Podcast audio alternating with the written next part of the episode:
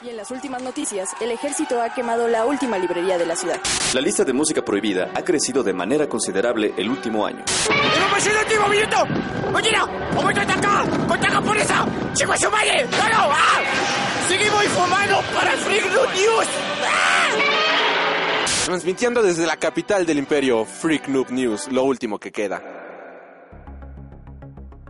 Hola amigos y bienvenidos a Freak Noob News, su podcast de cultura nerd. Los saluda Alri y bienvenidos al programa 265 de este su podcast su alternativa de cultura nerd.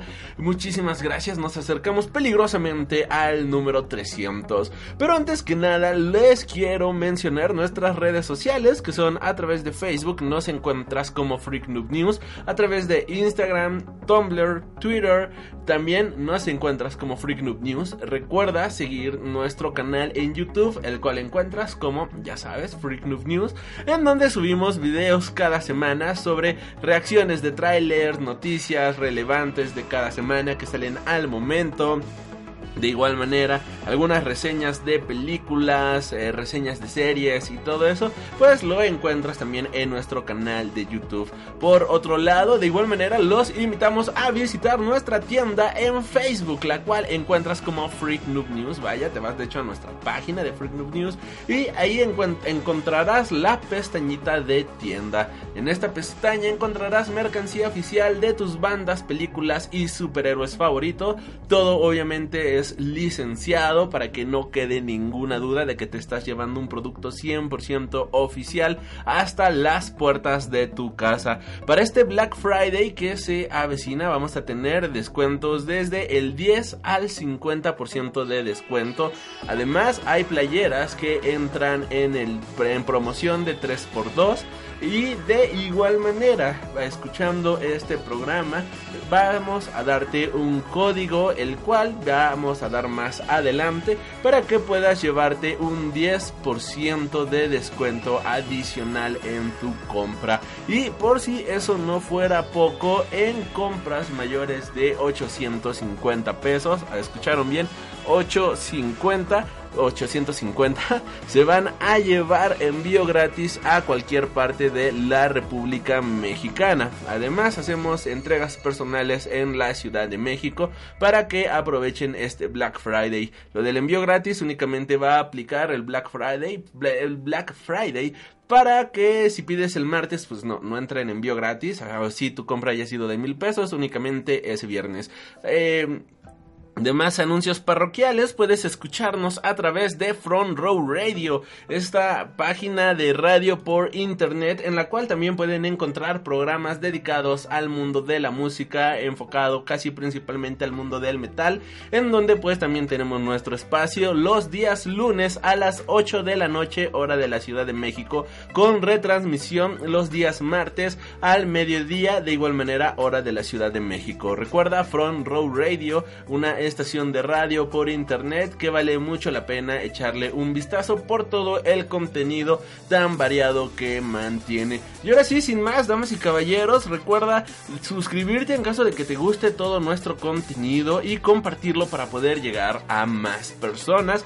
Ya nos estamos acercando a la recta final del año y pues hoy regresamos con un tema principal sobre cómics. Así que sin más comenzamos con el programa de la semana, pero iniciamos, como ya es costumbre, con nuestra sección de Freak Cinema, en donde hablamos de lo mejor del cine de esta semana. Estás escuchando Freak Noob News Podcast, tu podcast de cultura nerd.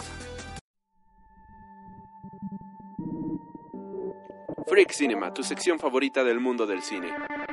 Obi-Wan never told you what happened to your father. He told me enough. He told me you killed him. No. I am your father.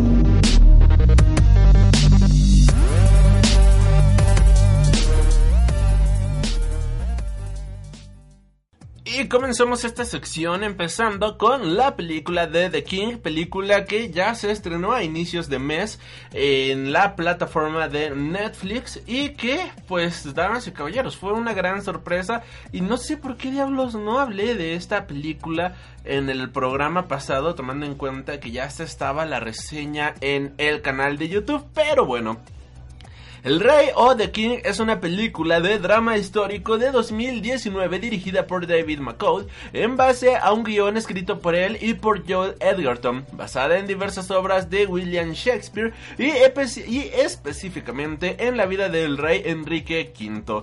La cinta está protagonizada por Timothy Chalamet, Joel Edgerton, Cian Harris, Lily Rose Deep, Robert Pattinson y Ben Mendelssohn. Su estreno mundial fue en el Festival del Cine de Venecia el 2 de septiembre de 2019, además de ser estrenada en algunos cines selectos el 11 de octubre de 2019 en Estados Unidos, antes de su lanzamiento digital para el 1 de noviembre en la plataforma de Netflix. El argumento nos llama a que Enrique, príncipe de Gales, llamado Hal por sus amigos cercanos, es hijo mayor y más distante emocionalmente del rey Enrique IV de Inglaterra. Hal no está interesado en las políticas de guerra de su padre ni en sucederlo como rey y pasa sus días bebiendo y bromeando con su amigo John Falstaff en X-Chips. Su padre convoca a Hal y le informa que su hermano menor Thomas será quien herede el trono. Thomas, Thomas perdón, es enviado a dominar la rebelión de Hotspur, pero es opacado por su hermano Hal, quien se enfrenta a Hotspur en un combate individual la pelea a espadas desemboca en una pelea a puño limpio donde Hal termina asesinando a Hotspur con una daga, aunque esto logra terminar la batalla sin más conflictos. Thomas se queja porque su hermano robó toda la gloria y poco después Thomas muere ese mismo día en una batalla en Gales. Enrique IV muere en su cama ante la presencia de Hal y este es coronado rey Enrique V. Hal está decidido a no ser como su padre y opta por la paz y la conciliación con los enemigos de, su antecesor, a pesar de que sus acciones sean consideradas débiles. Mientras tanto, el delfín del de Francia le envía una pelota a Hal como un regalo de coronación insultante y castrador. Sin embargo, Hal elige enmarcar esto como un reflejo positivo de su infancia antes de ser coronado. Hal toma una caminata por su, con su joven hermana, Filipa, ahora reina de Dinamarca, en un campo verde debajo de su castillo. Filipa le pregunta sobre su bienestar y Hal responde que quiere poner fin a los disturbios del reino. Su hermana cree, que en la, cree en la paz que Hal quiere traer al reino, pero también le advierte que sus pares tienen sus propios intereses y nunca revelan la verdad completa, por lo que debe de estar atento. Hal interroga en francés a un asesino capturado que asegura haber sido contratado por el rey Carlos IV de Francia para asesinar a Hal. Los nobles ingleses, Cambridge y Grey, son abordados por agentes franceses con la esperanza de inducirlos a la causa francesa. Su confianza en el nuevo y joven rey flaquea y luego se acercan al jefe de la justicia de Hal, William Gascoigne, con sus preocupaciones. William le informa al joven rey que es necesaria una demostración de fuerza para unir a Inglaterra para demostrar competencia. Hal le declara la guerra a Francia y decapita a Cambridge y Grey. El ejército inglés zarpa hacia Francia con Hal a la cabeza y con Falstaff como su capitán. Después de tomar con éxito Harfleur, continúan la campaña, pero son seguidos de cerca por el Delfín, quien continuamente intenta provocar a Hal. Los partidos de avanzada ingleses se topan con un enorme ejército francés que se reúne para enfrentarlos. Dorset le aconseja a Hal que se retire debido a la superioridad de las fuerzas francesas, pero Falstaff propone un avance falso para atraer a los franceses a precipitarse hacia el lodo, donde se hundirán por sus pesadas armaduras y caballos. Luego serán atacados por arqueros ingleses y rodeados por una gran fuerza de flanqueo escondida en los bosques cercanos. Hal le propone al delfín batirse en una pelea individual, pero este se rehúsa. La batalla de Court comienza con Hal en el centro de la pelea. En el plan de Falstaff funciona y el ejército inglés superando número eh, superado en número perdón logra superar al francés aunque Falstaff es asesinado en la pelea el delfín entra en la refriega para desafiar a Hal pero es humillado y fácilmente derrotado tras la decisiva victoria, el ejército inglés continúa más profundamente en Francia. Hal llega al rey Carlos VI, quien le ofrece su rendición y la mano de su hija Catalina.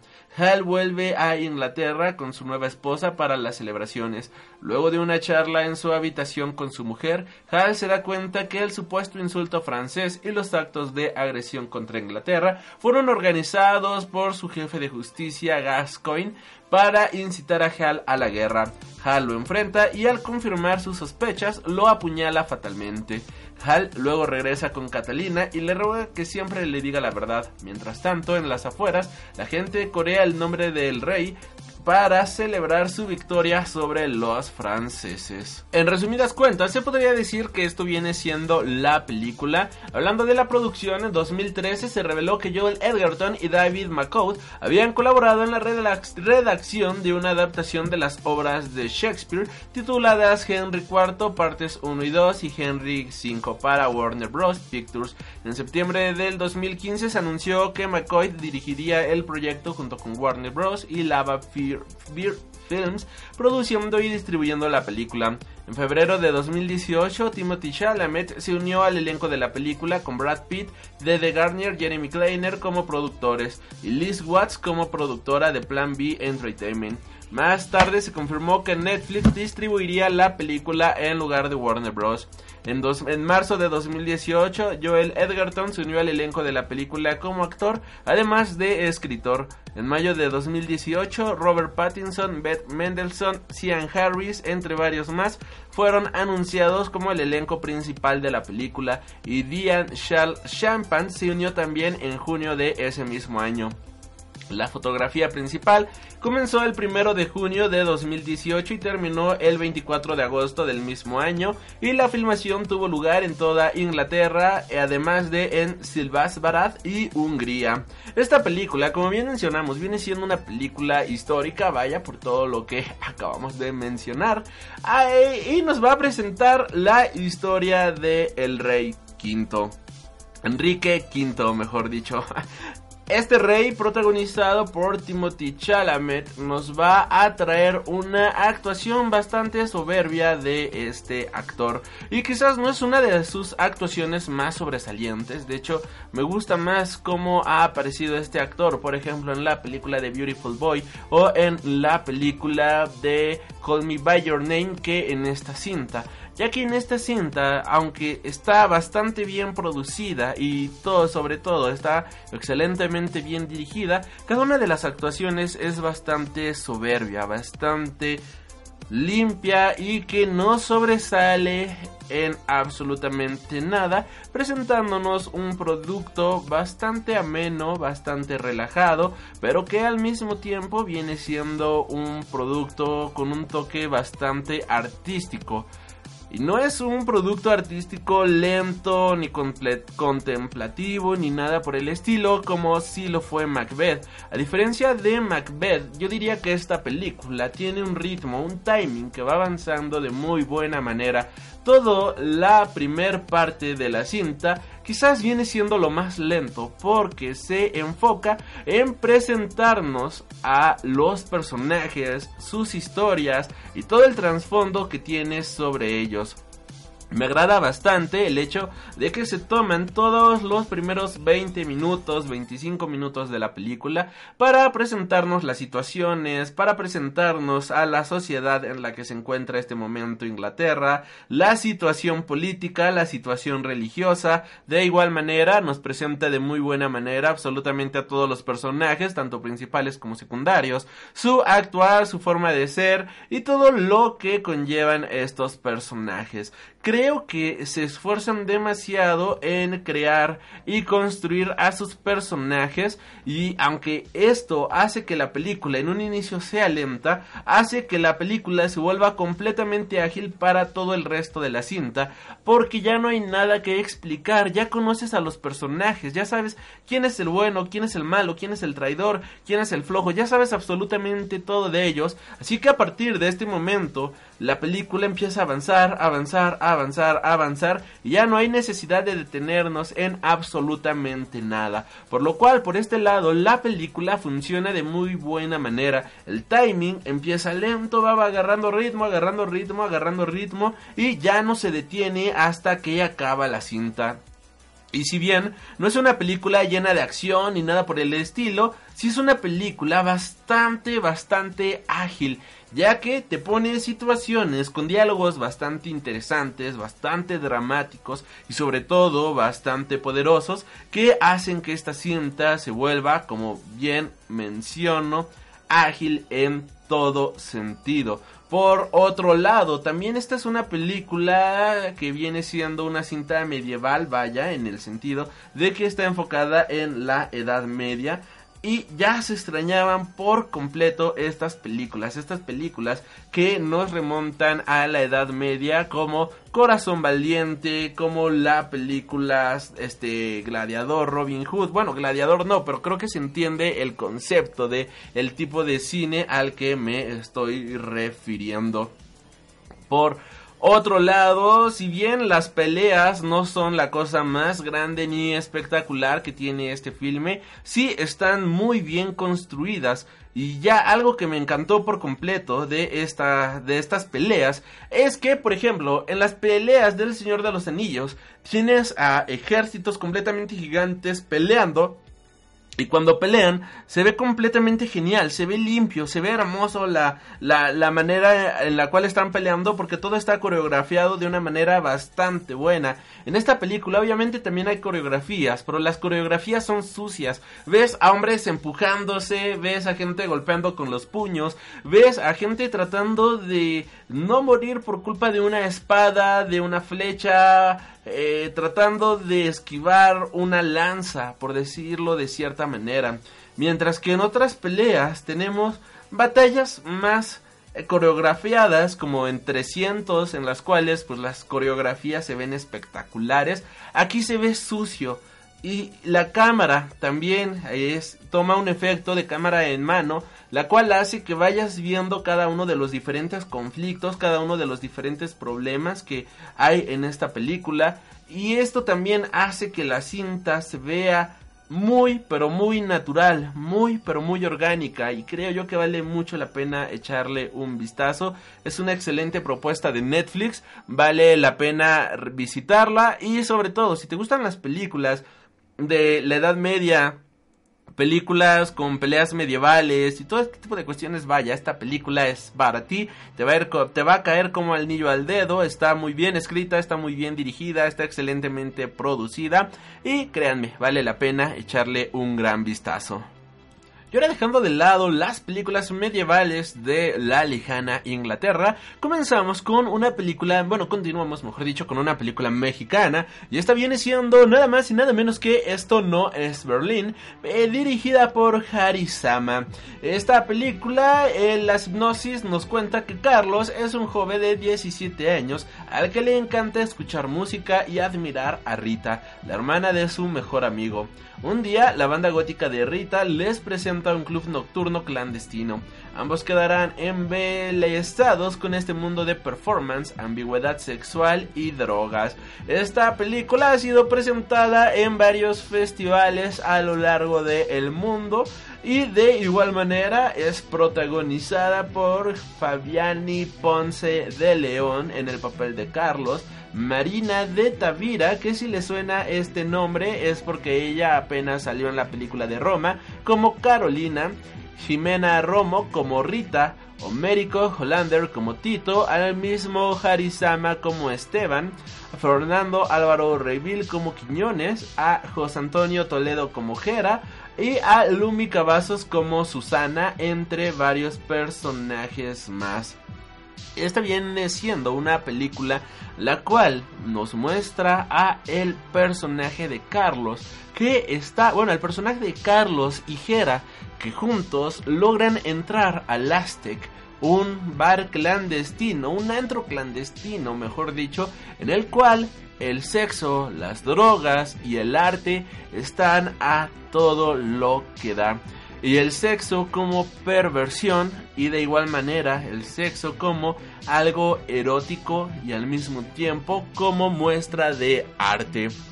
Es una película que sale por completo de la cotidianidad de lo que estamos acostumbrados a consumir aquí en México con el cine nacional.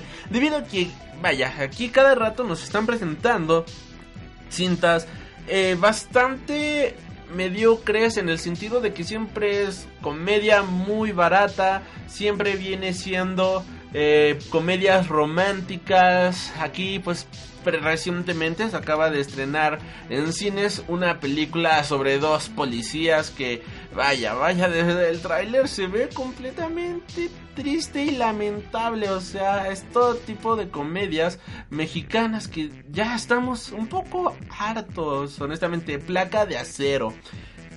La película de Placa de Acero pues nos cuenta la historia de un policía que es completamente recto e incorruptible y otro que es completamente mediocre, ¿no? Pero bueno, es una comedia bastante mal lograda. A diferencia de todas estas comedias mal logradas, aquí tenemos una película que se sale por completo de todo este tipo de cine, que se sale por completo de todos estos convencionalismos que ya el público espera en una película de cine mexicano. De hecho, tú escuchas la palabra, vamos a ver una película mexicana, ¿qué es lo primero que se te viene a la mente? Es más, hagamos este ejercicio, dejen en los comentarios, en la cajita de comentarios que tengan o en nuestras redes sociales, respondan esta pregunta cuando alguien les dice, vamos a ver una película mexicana, o esta película es mexicana, sin absolutamente haber visto nada anteriormente de esa película, ¿qué es lo que piensan?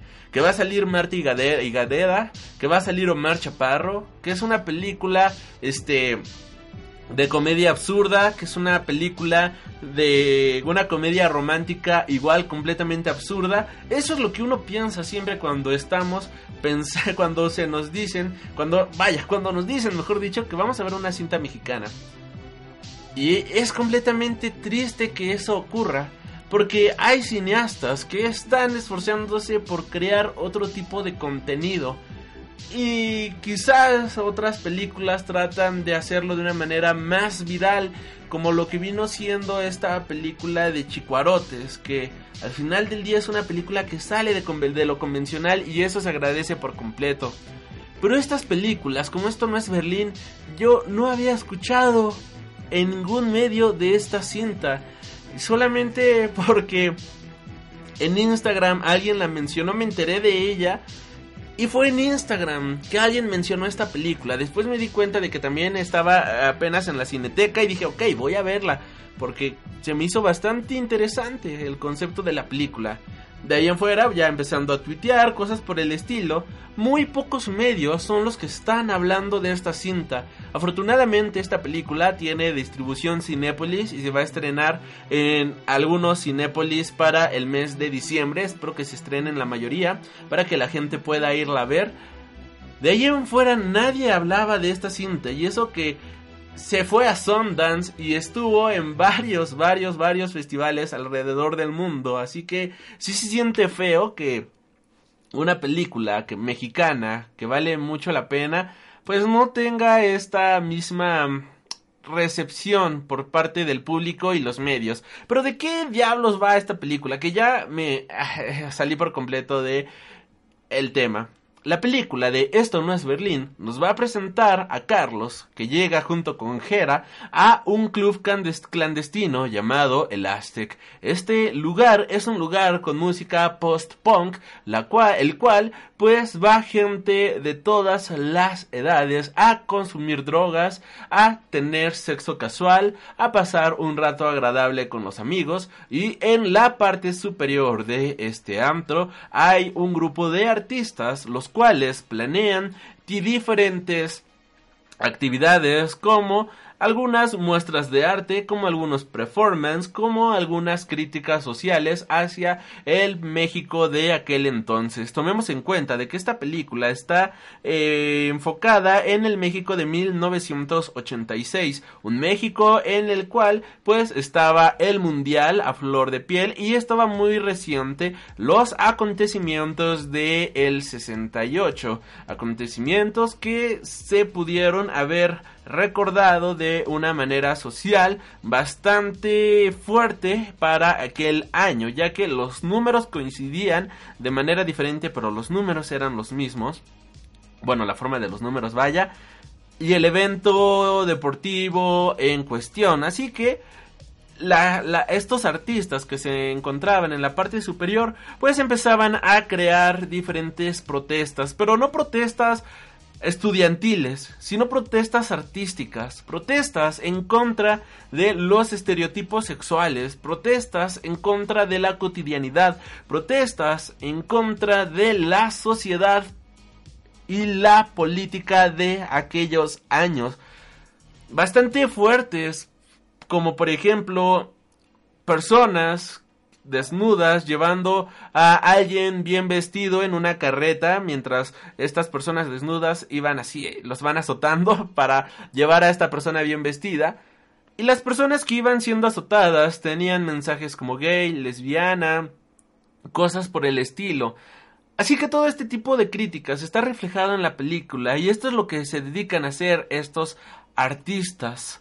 Y la crítica también viene por parte de uno de los artistas que aparecen en esta cinta que está en contra de todos ellos y les pide que por favor hablan, abran los malditos ojos, que dejen esos performance baratos que simplemente no logran nada y que al final del día pues viene siendo un arte moderno, pero arte moderno del barato, arte moderno de mal gusto, arte moderno que al final del día solamente sirve para choquear al espectador y no para transmitir una idea de buena manera. De hecho, quienes han escuchado el podcast anteriormente cuando hablamos sobre arte, cuando de hecho hicimos creo que el podcast de cine de arte versus cine comercial, mencionábamos esto, de que en muchas ocasiones el cine de arte solamente, o el cine de culto, y no solamente el cine de culto, sino que muchas interpretaciones artísticas que tenemos hoy en día solamente tratan de choquear al espectador, solamente tratan de hacerte pasar un mal viaje, que solamente tratan de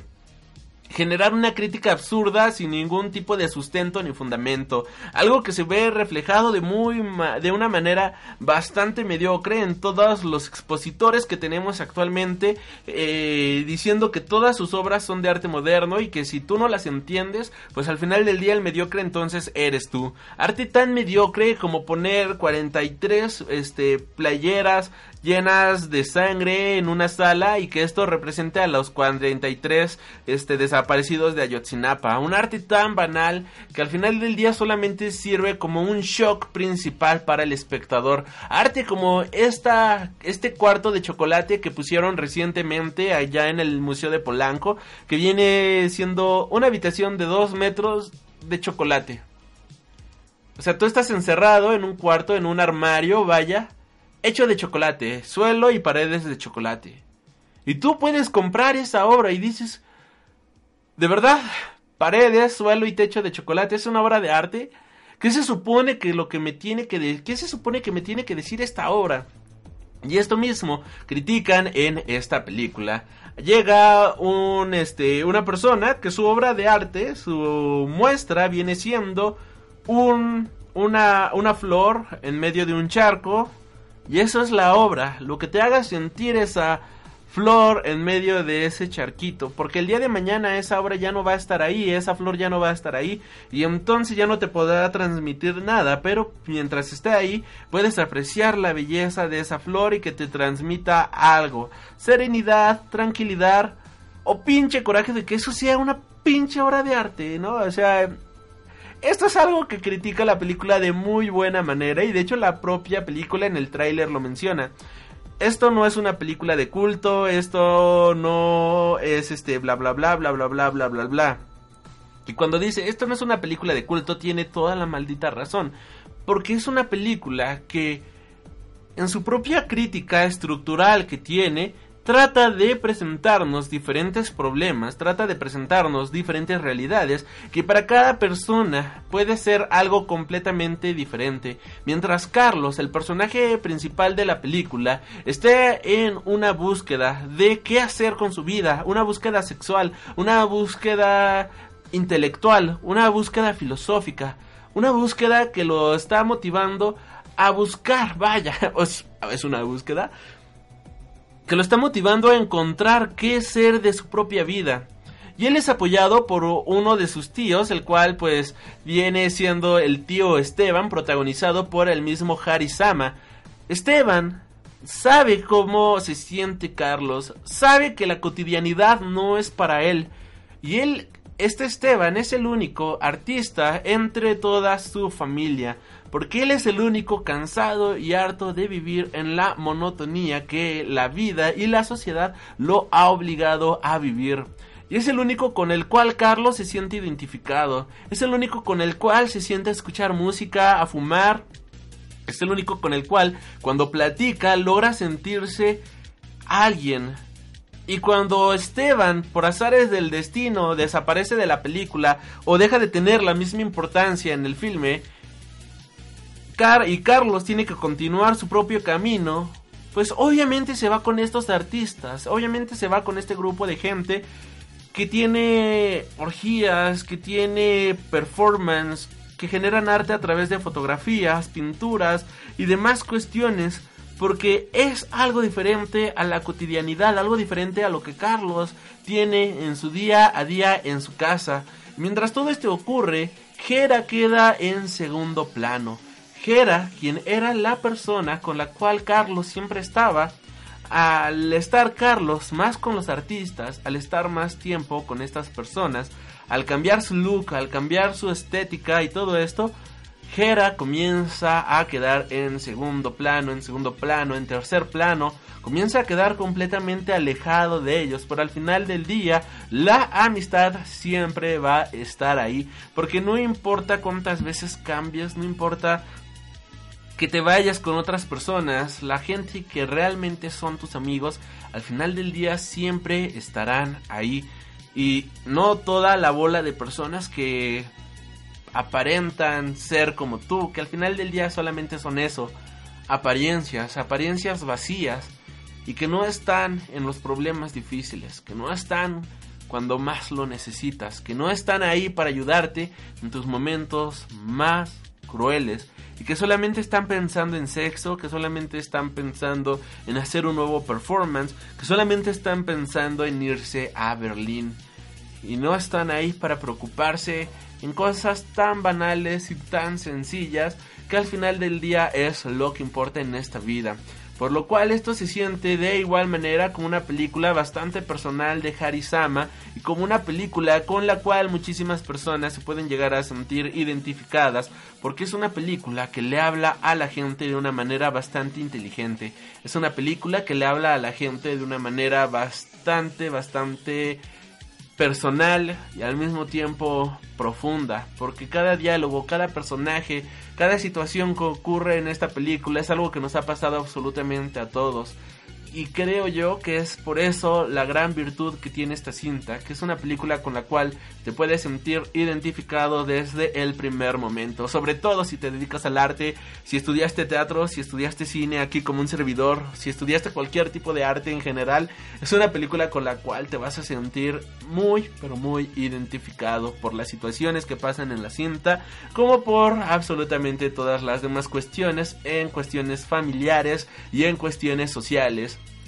y es triste como en más de 40 años este México no ha podido cambiar. Es triste ver cómo sigue siendo tan criticado el arte y la modernidad hoy en día como lo era hace 40 años, que es el tiempo en el cual está narrado esta película. Es triste ver que todas estas situaciones sigan siendo mal vistas. Es triste que el punk siga siendo mal visto. Es triste que alguien que trata de hacer algo diferente con su vida siga siendo mal visto por toda la sociedad. Pero al final del día así es, al final del día estas son las situaciones que tenemos todos los días, día tras día. año con año y que ojalá pronto puedan cambiar. Se ve difícil, pero pequeñas acciones, pequeñas películas como esto no es Berlín, creo que hacen el cambio en toda una cartelera, creo que hacen el cambio en muchas personas y qué bueno que se hagan estos proyectos cinematográficos, qué bueno que se arriesguen a hacer este tipo de cine, porque al final del día el arte no ve géneros y creo que esto es muy pero muy importante. Esto no es Berlín, va a estrenarse el mes de diciembre en Cinépolis, es de distribución Cinépolis. De igual manera, es una película la cual pueden encontrar en cinetecas o cines de arte, por lo cual si tienes en tu ciudad alguna cineteca cercana o algún cine de arte, puedes checar la cartelera para poder revisar si ya está disponible en ese cine. Pero pues también en diciembre puede checar en tu cartelera local para que Cinépolis pueda llevar la película a tu ciudad. Por favor, si son de otras ciudades que no son ciudades grandes como Monterrey, Guadalajara o Ciudad de México, exíjanla en sus cines exíjanla porque vale muchísimo la pena y por favor hablen de esta película, recomiéndenla si es que les ha gustado tanto como a mí para que más personas puedan acercarse a otro tipo de cine y salir de esta monotonía que en muchas ocasiones consideramos que es lo único que existe del cine mexicano. Y ya para ir cerrando con la sección de Freak Cinema vamos a hablar de la película de Los muertos no mueren. Película dirigida por Jim Harmush y que en su hipnosis nos cuenta que en la pequeña localidad de Centerville empiezan a ocurrir fenómenos extraños. A raíz de esto, los muertos vuelven a la vida y un variado grupo de personas tendrá que enfrentarse a ellos. Esta película se ha estrenado el 15 de noviembre de este año aquí en México y cuenta con un reparto espectacular entre los que tenemos a Bill Murray, Klaus Sevnin, Selena Gomez, Tilda Swinton, Bus Buscemi, Tom Waits, Iggy Pop, Danny Glover, RZA, Carol Kane, Rosie Pérez, Sarah Driver, Adam Driver, Austin Butler, Caleb Landry Jones, Larry Fishdean, Stur Sturgill Simpson, entre varios actores más. Como se darán cuenta, esta película tiene un reparto así de primer mundo. Actores que han salido en franquicias como Star Wars, X-Men, que por cierto, Caleb Landry Jones tenía una banda que a mí me encantaba, no me gustaba bastante, muy independiente. Actor de X-Men, para quien no lo tope. Y bueno, pues tiene a Tilda Swinton, Bill Murray, Iggy Pop, Danny Glover, Tom Waits, Steve Buscemi, entre varios más. Así que Selena Gómez. Uno se imaginaría que por este reparto de primer nivel, pues esta película sería un gran blockbuster. Y cuando te pones a ver las críticas de la película, por ejemplo, en Google tiene una aceptación del 56%. Por otro lado, en Sensacine tiene una calificación de 2.6 sobre 5. Film, Infinity tiene una calificación de 4.9 sobre 10, ni siquiera alcanzó el 5. Mientras que en E-Cartelera tiene una calificación de 6.3 sobre 10. Y ustedes dirán, es una película de zombies, es un gran blockbuster. Tiene grandes actores. ¿Qué es lo que falla en esta película? Oh, damas y caballeros, lo peor que pudo haber cometido esta película viene siendo su director Jim Sarmush, quien anteriormente ha dirigido películas de bajo, bajo presupuesto y quien, y quien nos ha entregado películas como Deadman, Patterson, Solos los amantes sobreviven, Café y cigarros, entre varias más nos presenta un tipo de filmografía la cual viene siendo bastante, bastante austera, bastante sencilla, bastante amena, historias que cuentan una cotidianidad muy, pero muy cotidiana, vaya, o sea, cosas que me pueden ocurrir a mí, que te pueden ocurrir a ti que estás escuchando esto y que le pueden ocurrir absolutamente a cualquier persona pero no llevadas al extremo, sino siempre contadas de una manera bastante relajada, siempre contadas de una manera bastante tranquila, bastante amena, así sin prisas. Y esto mismo fue lo que puso en esta película de zombies. Una película bastante interesante que critica la modernidad, pero que al mismo tiempo es una crítica sin punch.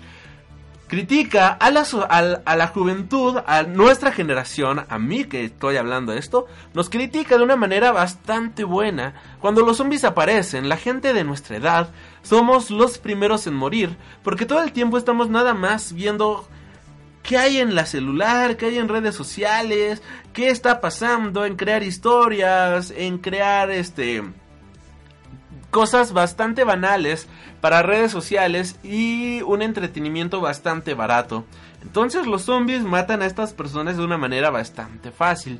Pero al mismo tiempo en esta película hay un grupo de niños. Y este grupo de niños siempre está en contra de lo que las, los adultos les ponen encima. Estos niños siempre están en contra de todo esto, de todas estas imposiciones. ¿Y qué creen? Los niños sobreviven a este ataque zombie. ¿Y esto qué nos hace pensar? Ah, por cierto, también en esta película hay un vagabundo. Este vagabundo es el único en toda la película que lee. Este vagabundo es el único en toda la película que está alejado de las tecnologías. Es el único que se da cuenta de todo lo que está sucediendo. ¿Y qué creen? La gente de nuestra edad muere bastante rápido en esta película, haciendo alusión de que estas personas, nuestra generación, ha desperdiciado todo su tiempo y toda su energía vital en solamente cuestiones tecnológicas que no llevan absolutamente a nada, creando historias para Instagram, para este TikTok, para Snapchat, que al final del día pues termina siendo una cosa sin sentido. Mientras que una nueva generación va a venir y que va a sobrevivir y que va a poner los pasos para una nueva y va a cimentar los pasos para una nueva sociedad. De igual manera, la gente más ignorante de este pueblo, pues hasta tienen gorras que dicen Make America White Again, haciendo una muy buena referencia al Make America Great Again. Ellos de igual manera son asesinados de una manera bastante cobarde. Mientras que personajes como el vagabundo son los que al final del día siguen adelante. Gente estudiada, gente preparada, gente que puede ver más allá de lo que ocurre en este planeta, en este mundo y en esta sociedad. Esta película también tiene zombies que no son zombies comunes y corrientes. O sea, sí, les gusta el cerebro, pero pues al mismo tiempo están buscando algo más. Están buscando a lo que eran adictos cuando estaban vivos. Son zombies que están buscando redes sociales, son zombies que están buscando alcohol, son zombies que están buscando tomar café, son zombies que están buscando ver la televisión, haciendo alusión a que nosotros somos zombies cuando estamos con el celular, haciendo alusión a que somos zombies nada más consumiendo, consumiendo y consumiendo, porque estos son zombies consumistas. Y hasta aquí todo bien, o sea, la crítica está bien, bien planteada. Otra crítica que me agradó bastante en esta película es que hay dos personajes femeninos, una policía y Tilda Swinton. Tilda Swinton va a presentarnos a un personaje que está completamente alejado de su tiempo, está adelantada a su tiempo, una mujer que no presume absolutamente en lo más mínimo de sus habilidades y al final del día viene siendo una maldita cabrona a la hora de asesinar zombies. Por otro lado, de igual manera es una persona que puede manejar a la tecnología de una manera completamente sorprendente y que es capaz de hacer viajes interestelares al final de cuentas. Sí, así de viajada está la película. Y el otro personaje femenino que aparece en la película se, la, perdón, se las trata de dar así de Juan Camaney, se las trata de dar como si fuera uno de los personajes más poderosos de la cinta, más fuertes, la yo las puedo todos, y tráiganme a los zombies, y tráiganme a todos los muertos, que yo puedo absolutamente con todas las cosas. ¿Y qué crees que pasa? Que al final del día, cuando ella se ve enfrentada, como se tiene que enfrentar, o mejor dicho, hacia un muerto, hacia una situación que la supera a ella, y que se sale por completo del status quo al cual ella está acostumbrado, ¿qué es lo primero que, que ella hace?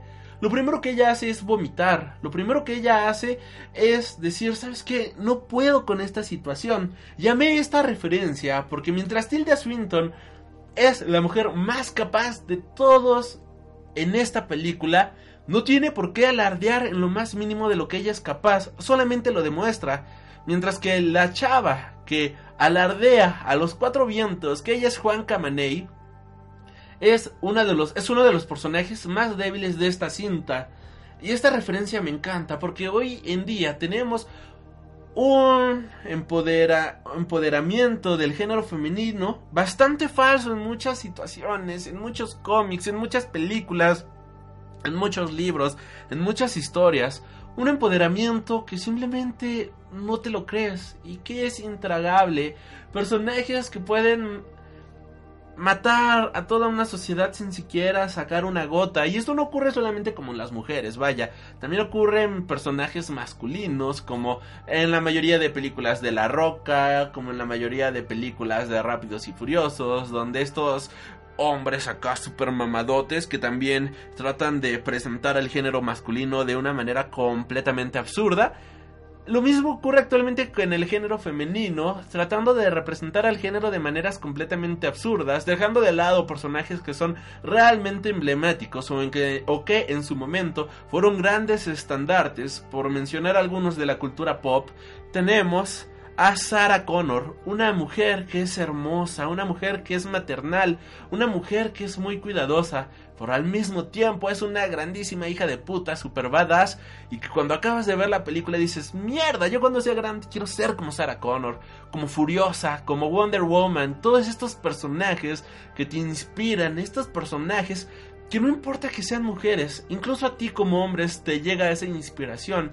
Y si a ti como hombre te llega la inspiración de estos personajes poderosos, imagínate, o personajes poderosas, Imagínate lo que pueden lograr con una niña. Imagínate lo que el personaje de Tilda Swinton podría lograr si fuera un blockbuster en cualquier persona. Una inspiración completamente grande y no el estar alardeando de que tú puedes lograr, bueno, o sea, de que según tú puedes lograr absolutamente todo, pero que al primer problema simplemente tiras la toalla y ya estás vomitando y estás completamente perdida y ya no sabes ni qué hacer y al final del día pues termina siendo un completo desperdicio. Es una película que critica de muy buena manera la modernidad, pero el tipo de cine el cual está presentado en esta película es bastante austero, es bastante relajado, es bastante sencillo. Y esto hace que la misma cinta se sienta lenta y que te estés preguntando cuándo diablos va a pasar algo. Y aunque a lo largo de la cinta ocurren y ocurren y ocurren situaciones, están narradas de una manera tan lenta y tan aburrida que hasta te preguntas cuándo ya me asustó eso, es que ya se acerca la feria del pueblo, no crean que se cayó algo por aquí y pues están tronando cohetes, no habían tronado cohetes en toda la noche y pues diablos, ya van a empezar a tronar cohetes, están tronando cohetes cada hora, ya van a ser las 8 de la noche ahora en la que estoy grabando esto, así que van a empezar otra vez a tronar cohetes. Pero bueno, hablando rápido, este...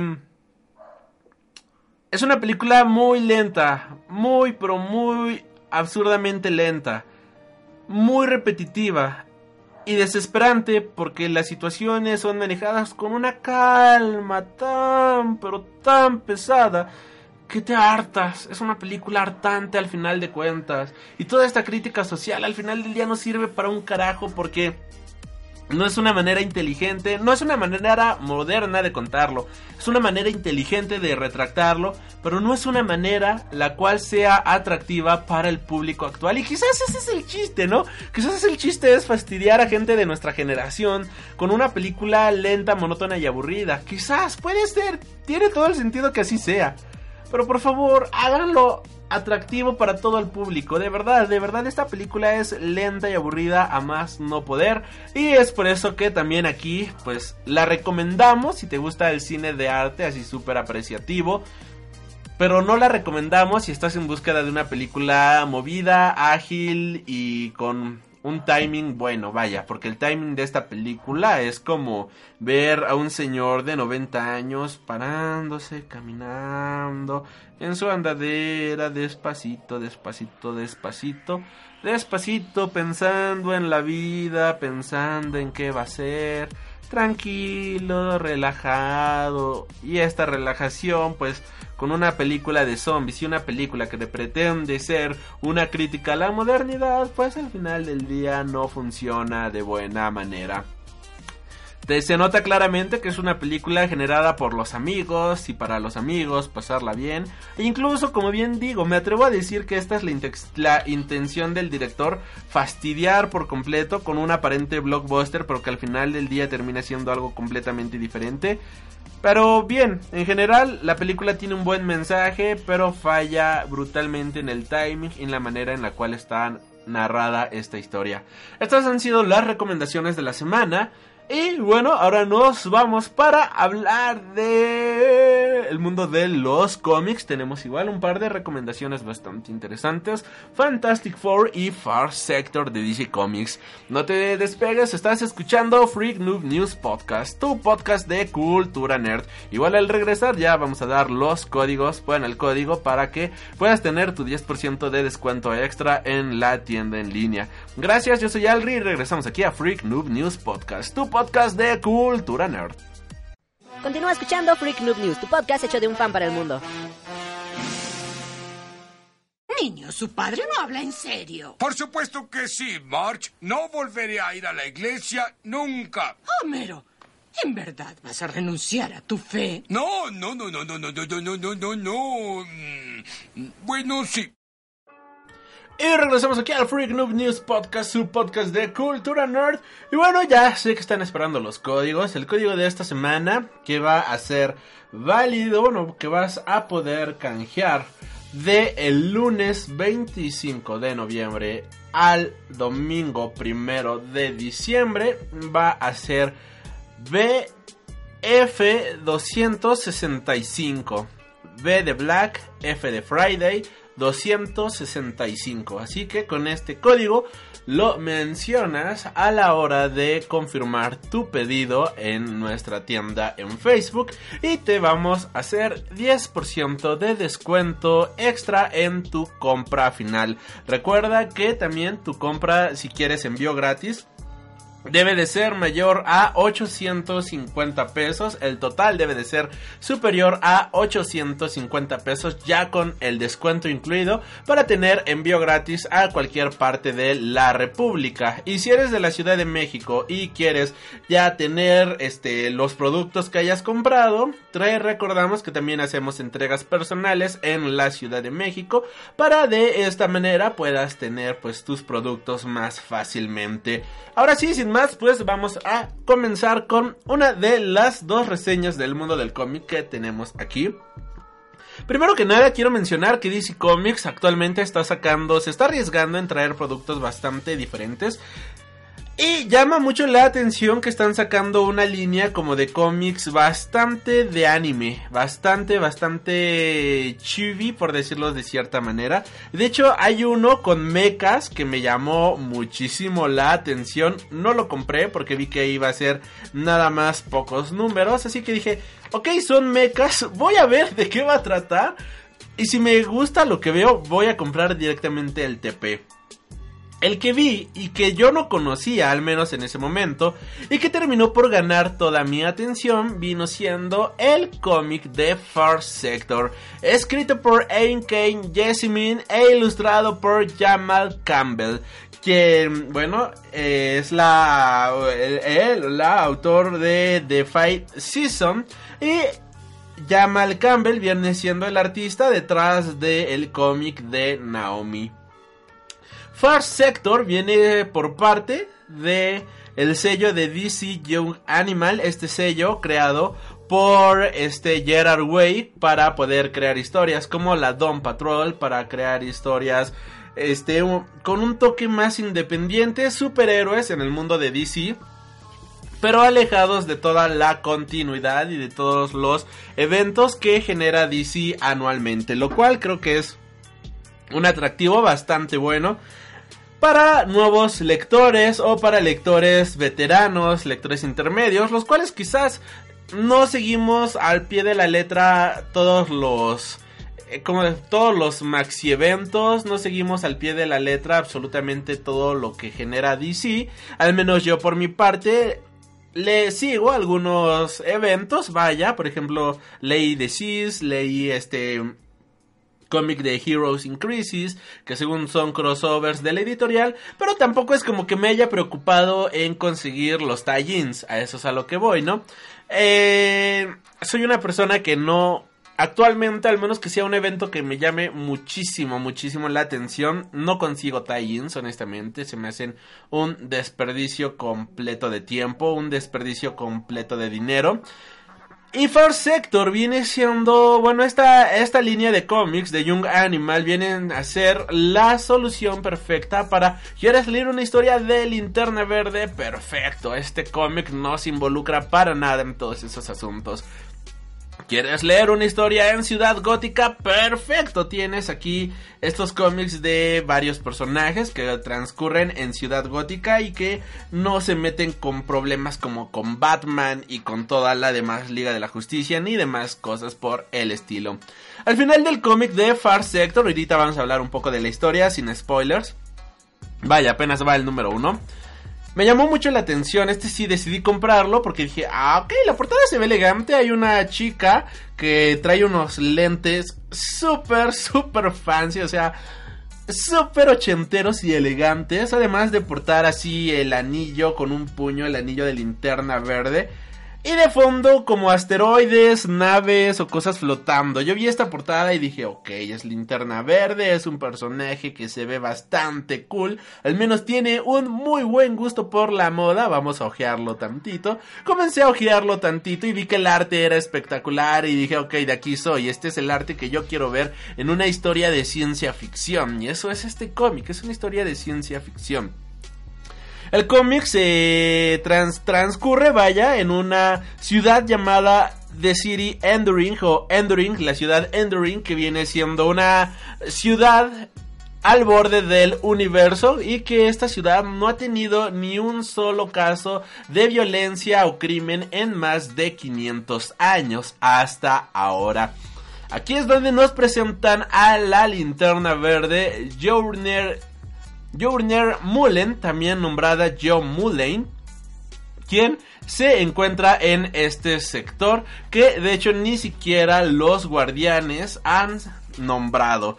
Este sector menciona que es uno de los sectores más alejados de todo el universo y a ella la pusieron ahí para poder vigilar este sector. De igual manera menciona y podemos ver que su anillo es completamente diferente al de las demás linternas y que algo que mencionan es que este anillo tampoco se carga con la energía de la linterna verde como todos los demás personajes. Así que pues esto va a ser un misterio que vamos a ir resolviendo a lo largo de los siguientes números, pero aquí nos están presentando la el tipo de civilización la cual tiene este sector.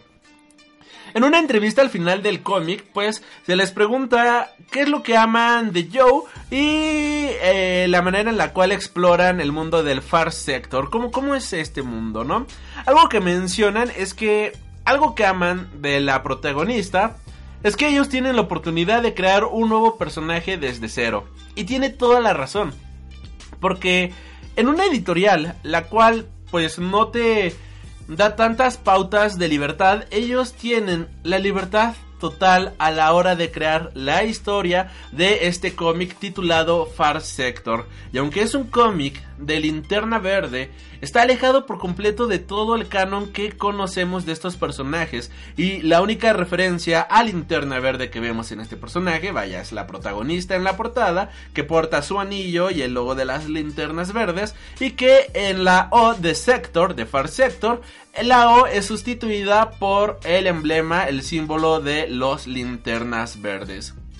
Si no fuera por estos detalles, ni siquiera sabríamos que este es un cómic de una linterna verde. Y... Vaya, la dificultad que debe de ser crear un personaje nuevo de la mitología de linternas verdes que actualmente tiene una mitología vastísima con títulos y títulos en su haber con grandes personajes canónicos y emblemáticos como Hal Jordan solamente por mencionar alguno que viene siendo creo yo que uno de los estandartes de linterna verde ¿Cómo diablos compites contra eso? ¿Cómo diablos puedes hacer que tu historia pueda estar a la altura sin alterar el canon de todo el universo? Fácil, creas un nuevo canon, creas un nuevo sector, te inventas que hay un sector completamente alejado y en ese sector completamente alejado colocas este nuevo personaje, un personaje que no tiene que rendir cuentas ante la Liga de la Justicia, que no está en la Tierra y que está alejada por completo de toda la realidad de este la corporación de Linterna Verdes y de esta manera tener libertad creativa en absolutamente todo lo que vamos a ver en este título y eso se agradece por completo. Como bien mencionaba en el intro, este sector ha sido un sector que ha vivido en paz durante más de 500 años hasta ahora que ha habido un asesinato y más allá de un asesinato cuando Joe empieza a llamémosle Joe eh, empieza a investigar qué diablos pasó se da cuenta de que no solamente fue asesinado este ser de este de esta ciudad futurista sino que también empezó, se lo empezaron a comer, que muestra rastros de que él fue devorado. Así que la cosa se pone creepy. Y ella trata de hablar con las mentes detrás de este mundo para, oye, mira, pasó esto, ¿qué diablos vamos a hacer? ¿Qué está sucediendo? A lo que le... Estos seres, ya completamente alejados de la realidad, seres sin sentimientos, seres sin expresiones, pues tratan de buscar y tranquilizar a nuestro personaje con cosas bastante banales, pero ella realmente está preocupada porque la cosa está bastante seria. Y aquí nos presentan parte de este mundo. The Enduring City viene siendo una ciudad la cual posee una tecnología bastante, bastante grande. Esta ciudad posee esta una tecnología en la cual se pueden permitir vivir de una manera completamente cómoda y acomodada. Y esto ha generado que la sociedad se vuelva un poquito mm, despreocupada a la hora de este tipo de cosas porque al, al todo estar completamente controlado eh, y la tecnología al estar tan avanzada, o sea, cosas tan irreales que nosotros jamás podríamos imaginar, nos damos cuenta de que la sociedad ya no es vaya, ya no te preocupas por esto. Es como, ahorita vas caminando en la calle tranquilamente y, y, no te vas protegiendo de que salga un espartano y te vaya a clavar la espada. No te preocupas que salga un chaca posiblemente y te, te asalte o algo por el estilo, pero ya no es como que tengas que ponerle un cinturón de castidad a tu esposa, ya no es como que este tengas que hacer varias cosas porque sabes que ya no va a ocurrir. Al final del día son cosas que conforme va avanzando el tiempo, entonces te vas despreocupando, ¿no? Por ejemplo, ahorita se acerca eh, invierno y no tenemos que preocuparnos por salir a cazar mamuts para poder tener carne y la piel que nos pueda cobijar durante la época de frío. Porque al final del día ya es algo que no nos preocupa porque, porque gracias a la tecnología podemos tener aquí este, ¿cómo, ¿cómo decirlo? Activar el calefactor, nos calentamos, tenemos carne en el supermercado. Y entonces este tipo de preocupaciones ya no son algo de nuestro día a día. Y esto mismo genera una gran indiferencia a la hora de que un crimen de este nivel se haya visto en, esta, en este planeta, generando una completa indiferencia ante esta nueva sociedad, mientras que esta chica, Joe este, Mullane, o Sayoumen Mullen va a ser la única que se va a preocupar por todo este tipo de cuestiones. Nos presenta un cómic de ciencia ficción bastante interesante, una ciudad bastante interesante. Creo que todo este cómic es, en resumidas cuentas, bastante interesante. Es un cómic de linternas verdes, pero al mismo tiempo viene siendo un cómic que se enfoca más en el suspenso y de igual manera en la trama de detective policíaca. Es una película con una trama muy pero muy policíaca que no vemos habitualmente en el mundo del género de superhéroes. Aquí tampoco vemos a esta superheroína, no vemos a esta linterna verde hacer grandes actos superheroicos, vaya, hasta el final del cómic pues vemos un poquito de acción, pero todo el tiempo se está buscando al culpable, se trata de llevar más que nada una historia de detective, se trata de llevar una historia con un suspense dramático bastante interesante a lo largo de este cómic. Y al final del día pues creo que esto es el sello de Young Animal, historias con personajes que están en un mundo que conocemos, pero son historias completamente diferentes a lo que estamos habituados a ver.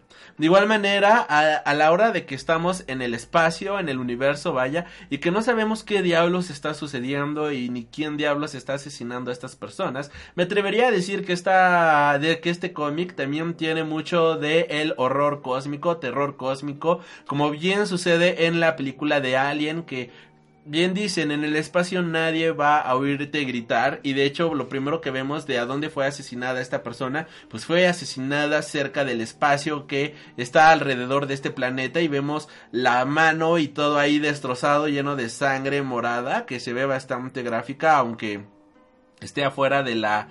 Aunque no sea roja, pues sigue siendo algo bastante gráfico pues se podría decir que también es un poco de ciencia ficción con este toquecito de horror cósmico en el cual no sabemos quién está asesinando a las personas y más importante el por qué los están asesinando y se los están comiendo. De hecho logran capturar a la persona que eh, se empezó a comer a la primer víctima solamente para ser devorada ante posteriormente. Así que está está interesante el cómic, tiene de verdad, rasgos muy buenos del género del horror cósmico y de la ciencia ficción que valen mucho la pena. Far Sector de DC Comics apenas va el primer número. Esta va a ser una maxiserie de 12 números. Escrita por Enkai Jasmine e ilustrado por Jamal Campbell. Que creo yo que es una excelente propuesta de DC Comics actualmente. Y ahora hablando de otra propuesta bastante buena, viene siendo Fantastic Four, el primer volumen titulado Forever o Para Siempre, escrito por Dan Slott con con lápices de Sara Pichelli, colorista, coloreado por Marte García, Gracia, perdón, colorista mexicano, que colabora muy activamente con Marvel. Ay, nos presenta una historia de los Cuatro Fantásticos como ya se extrañaba. Los Cuatro Fantásticos es un cómic que estuvo fuera de circulación durante 5 años por diferencias creativas con los estudios. De hecho, en 2014, 2015 fue lo último que se publicó de los Cuatro Fantásticos de la mano de Jonathan Hickman, si no me equivoco. Y fue un final, un cierre bastante interesante en la cual pues Sue y Red terminaban desaparecidos en el multiverso y en la Tierra solamente quedaba la mole y la antorcha humana. La mole se fue con los guardianes de la galaxia para continuar estas historias cósmicas, mientras que la antorcha humana se fue con los inhumanos Ambos personajes continuaron sus historias y Sue y Red, Franklin y todos los demás y toda la demás Future Foundation desapareció por completo de el radar de Marvel Comics dejando un vacío bastante grande en, esta historia. Un vacío que tristemente, bueno, que alegremente finalmente ha sido llenado con este cómic. En, esta historia tenemos que pues todavía Ben y la antorcha humana se encuentran completamente tristes por la pérdida de Sue y Red. Han pasado ya varios años de esto. Pero todavía este Johnny no puede superarlo. Johnny a John todavía le cuesta superar el hecho de que ya no está su hermano, que ya no está ya no está su hermana, perdón, que ya no está Red, y es difícil poder superar esta pérdida, ¿no? Creo que a cualquiera le costaría trabajo superar esta, estas pérdidas. Mientras que la mole es el único de los dos que todavía continúa su camino continúa adelante después de todo lo que ha pasado e incluso planea casarse planea su boda y es genial, de verdad es bonito que Ben finalmente decida casarse con Alicia. Está este personaje con el cual toda la vida ha tenido un amorío desde el inicio. Y es genial que finalmente dé este paso. Ben y Alicia le mencionan a este Johnny que quieren que sea su padrino y él simplemente se enoja, él simplemente dice que cómo es posible que ellos estén pensando en una boda mientras que Sue y Red están allá afuera y que en lugar de que nosotros estemos planeando, bueno, más, más bien, y que en lugar de que ellos estén planeando cómo recuperarlos, pues se estén preocupando solamente en casarse.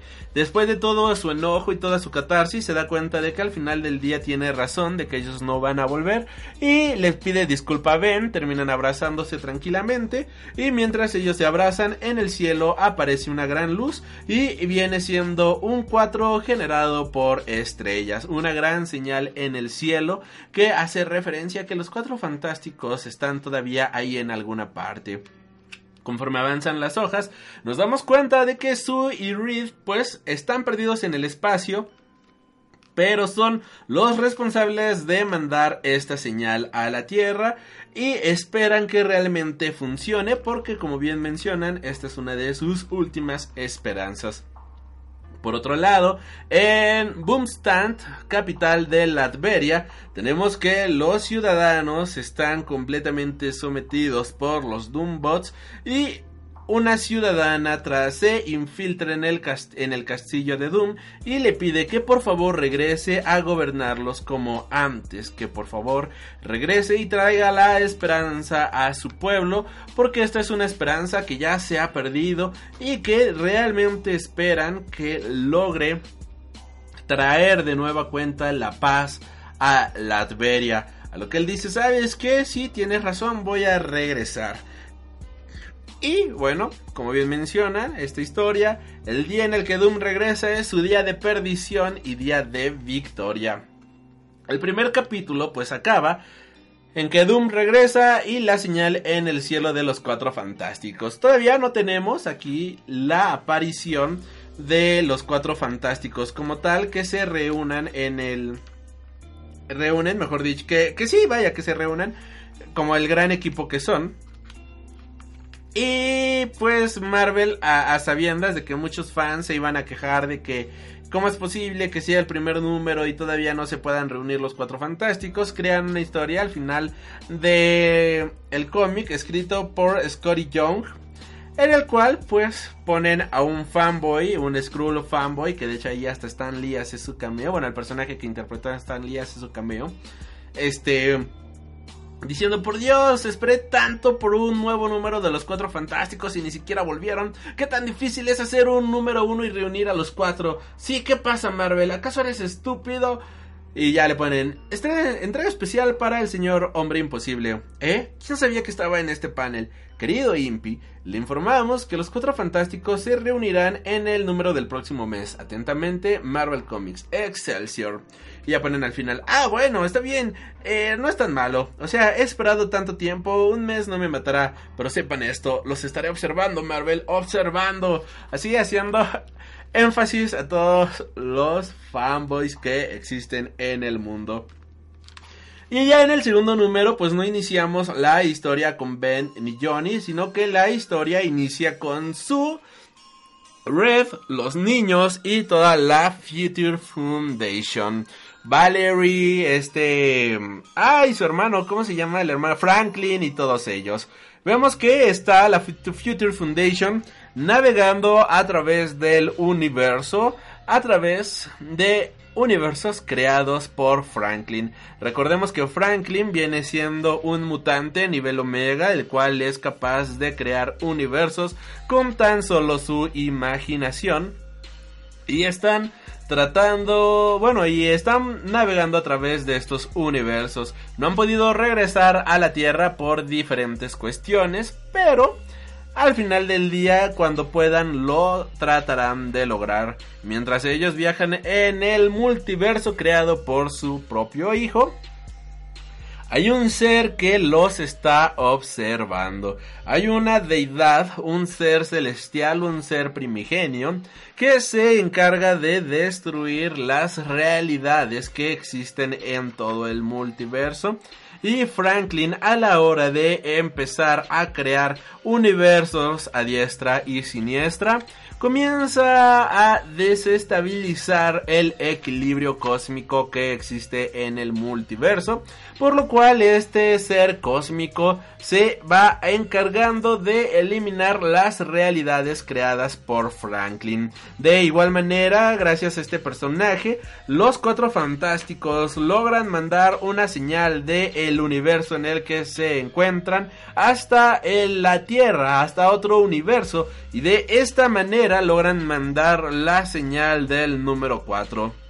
Una señal que le llega absolutamente a todos los personajes que han formado parte de los cuatro fantásticos. Y con todos me refiero con absolutamente todos. Desde el robot inservible de la serie de televisión hasta, hasta eh, Medusa, God's Rider, Bobby, Bobby que diagonal Iceman.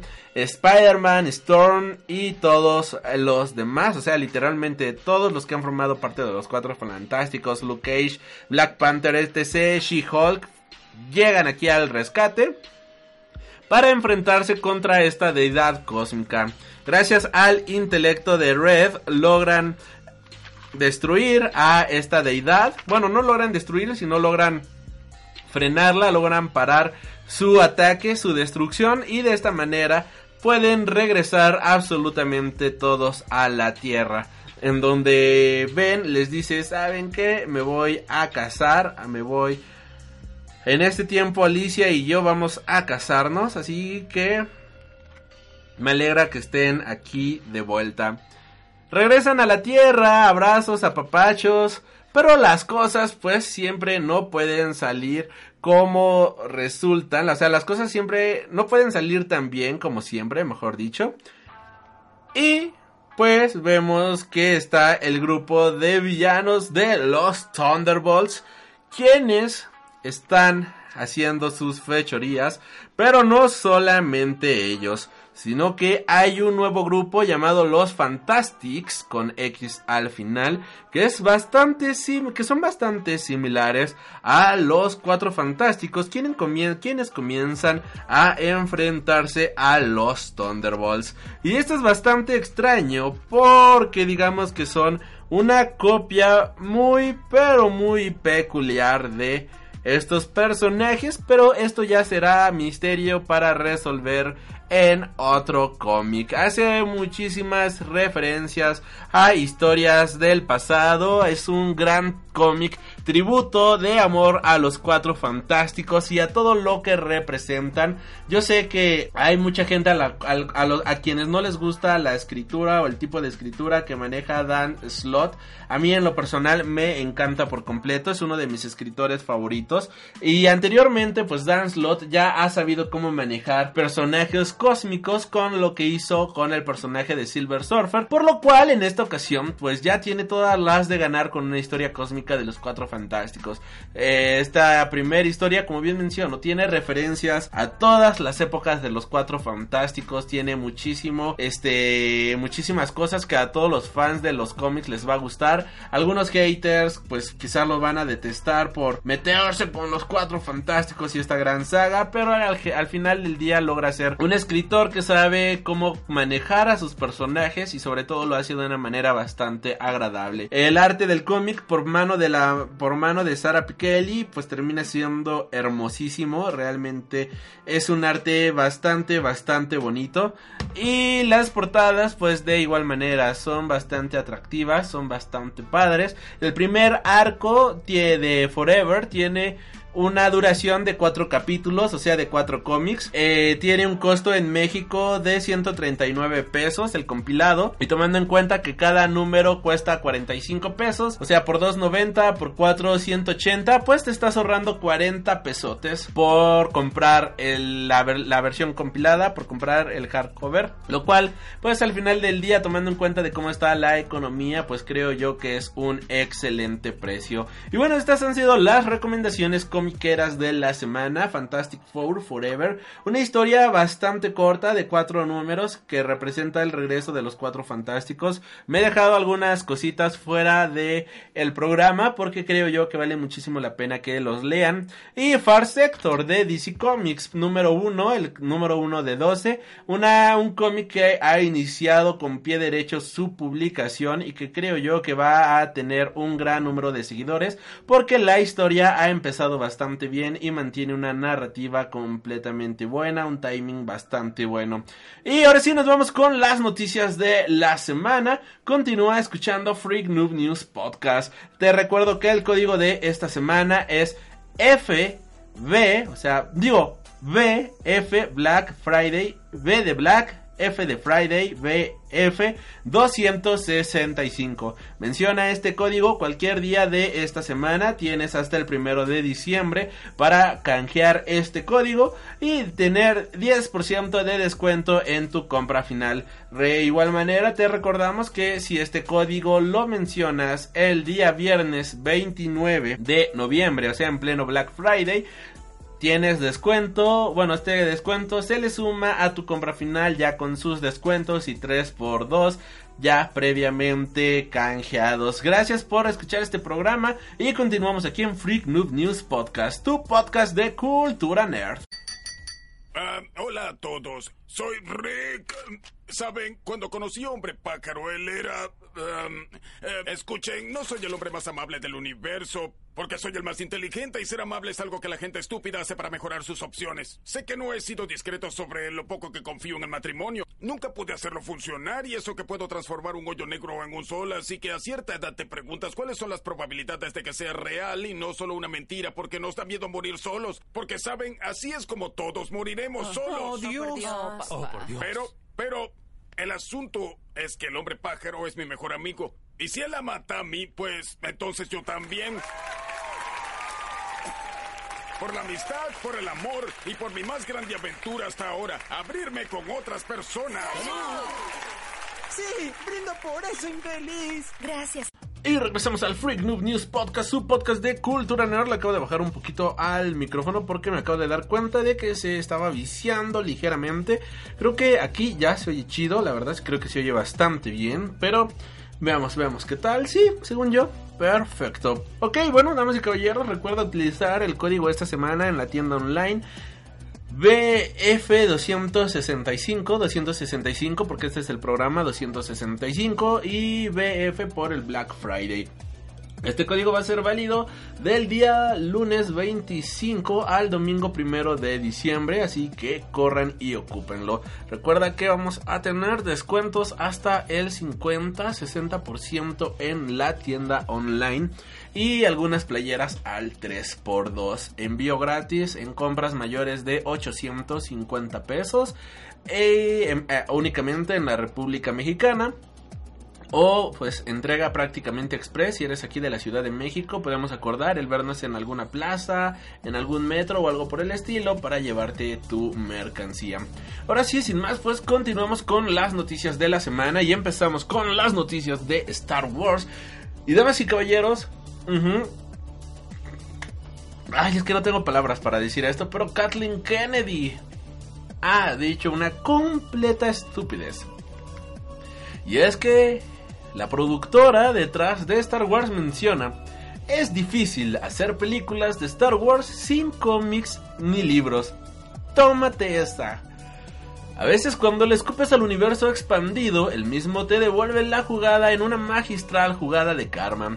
Recordaremos que allá por el 2014 a la gente de Lucasfilms le pareció una idea colosal barrer de un plumazo todo el universo expandido de Star Wars, convirtiéndolo, en lo que hoy conocemos como Legends. Cientos de novelas, cómics y videojuegos dejaron de ser canon para que los cineastas que iban a involucrar, el eh, que se iban a involucrar en la franquicia tuvieran libertad creativa y que Star Wars Episodio 7, el despertar de la fuerza, iniciase el nuevo Pero ah, el destino es caprichoso y en una reciente entrevista con Rolling Stone vía Comic Book, la propia presidenta de Lucasfilms, Kathleen Kennedy, se queja de la falta de material fuente para poder trabajar en las películas de Star Wars, enfatizando la ausencia de cómics y novelas de 800 páginas de las que poder beber a nivel creativo. A pesar de que se están escribiendo muchos cómics nuevos y varias novelas, se está usando más por rellenar los agujeros que dejan las películas como Star Wars episodio este 8 Los últimos Jedi, de los últimos Jedi, perdón. Desde luego las declaraciones de Kathleen Kennedy no van a caer especialmente bien en las secciones más hardcore de los fans de Star Wars que ya están a de quemadetes con la trilogía de las secuelas. En general, si bien es cierto que la e, en la era de Disney se han hecho cosas buenas como Rogue One o The Mandalorian, la balanza está, está lejos de estar equilibrada. De hecho, muchas de las nuevas producciones están bebiendo precisamente del universo expandido, recanonizando elementos que hace 5 años Lucasfilms consideró simplemente desechables. Actualmente Panini Comics también se encuentra publicando varias, eh, vaya, una colección de todos los cómics que son parte de la serie de Legends. Así que si les gusta Star Wars, esta va a ser el, este es el momento exacto para subirse al tren porque hay muchas historias que valen muchísimo la pena de Legends, pero esta señora, pues al parecer no tiene ni la más remota idea de esto. Algo que me choca muchísimo de los cómics actuales de Star Wars y de algunos libros que están publicando actualmente de Star Wars es que solamente sirven para, como bien mencionaba la nota, rellenar el bache, tapar los agujeros de guion y no contarnos nuevas historias. Algo que me mamaba de Legends, actualmente Legends, era el hecho de que teníamos historias 100% originales, creadas con personajes brutales como la vieja república, la trilogía de Throne, entre varios más, teníamos historias grandes, teníamos historias espectaculares que se alejaban por completo de los Skywalker y de lo que veíamos en la pantalla grande, porque las historias estaban bien hechas. Quizás a algunos les gustaban, quizás a otros no, pero al final del día las historias estaban hechas y terminadas. No había que explicar tal cosa, no había que meter tal cosa ni nada por el estilo. En los libros nos contaban las historias de Dark Plagueis, nos, contaban historias de la Academia Jedi. De, hecho tengo una colección de 12 mini libros de algunos estudiantes Padawan y cosas por el estilo y era la cosa más emocionante del mundo, de verdad que era fascinante ver a estos personajes en sus historias. Todo lo que hicieron con Obi-Wan Kenobi, que de hecho tenemos un podcast dedicado a toda esta saga por ahí del 2015 cuando se estrenó la película de The Force Awakens. Hay de verdad este programa se los recomiendo bastante. Es este El camino a The Force Awakens, algo así viene siendo toda esa saga de podcast en donde hablamos en un programa de toda la saga de la guerra de los clones, el cómo eh, este mm, Obi-Wan se terminó refugiando, la familia que formó y todo este tipo de cosas que al final del día desecharon por completo y que ahora ya ni siquiera es canon. La verdad es que sí es una completa patada en las bolas el hecho de que mencionen este tipo de cosas de que, uy, ¿qué crees? Ya no es canon, carnal, ya todas las historias con las que creciste, pues ya no valen, ¿no? Y dices, ok, ya no valen, pero dame historias buenas, o sea, lo que es lo único que queremos. Historias que sirvan para poder crecer el vasto universo que es Star Wars y no historias que solamente sirvan para rellenar agujeros de guion o presentarnos historias de personajes completamente secundarios como este cómic de la almirante Holdo en la cual Solamente ponen todo un cómic para presentarnos el donde nació la maniobra Holdo. El cómic de Citripio en el cual nos ponen todo un cómic solamente para presentarnos porque ahora su brazo es rojo. Y es como es en serio, o sea, ese tipo de cosas son completamente banales, o sea, dato de trivia así para fiesta super nerd, pero no es nada necesario, o sea, todo un cómic solamente para especificar esa cosa es un completo desperdicio. Quizás si eso hubiera ocurrido, o sea, que lo muestren en una historia más grande, eso es lo que vale la pena, que el cómic de Citripio hubiera sido para una historia más grande, no solamente para presentarnos el por qué su bracito ahora en las películas es rojo. Eso cae en el ridículo, eso cae en el abuso por parte de Disney que solamente busca consumismo del más barato, estúpido y ridículo. Es como eh, hablando en YouTube en términos youtubescos, hacer videos como Momo se me aparece a las 3 de la mañana, no vas a creer lo que pasó. O le hago, le hago broma a mi abuelita de 95 años, sale mal, cosas por el estilo. Ese es el tipo de contenido que nos están dando actualmente por parte de Star Wars y creo que eso es lo que más ha estado haciendo encabronar a todos los fans. Realmente creo que ahí está el gran error de Disney actualmente, de Lucasfilms, a la hora de tratar por los por las patas, de llevarse entre las patas a todos los fans en lugar de generar contenido de calidad. Esperemos que la última película sea buena porque si no, damas y caballeros, van a tener que retrasar de nueva cuenta su nueva trilogía en lo que arreglan su cochinero en las películas porque no está chido lo que están haciendo. Ahora dejando de lado este hate, John Williams ya ha terminado de componer la banda sonora de El ascenso de Skywalker. Ya solo queda un mes para poder ver en los cines Star Wars episodio 9 El ascenso de Skywalker, esta película que va a poner punto final a la saga de Skywalker y que dejará un pequeño descanso a futuros largometrajes, aunque ya tenemos que la franquicia va a volver en 2020 Está finalmente en la página oficial de Star Wars Legacy. John Williams ha mencionado que ha completado la, el score para la película de The Rise of Skywalker y de esta manera se despide de la saga con 40 años de música. Gracias John Williams y esperemos que la fuerza te acompañe hoy y siempre. Muchas gracias por las piezas magistrales que nos has dado a lo largo de toda esta vida.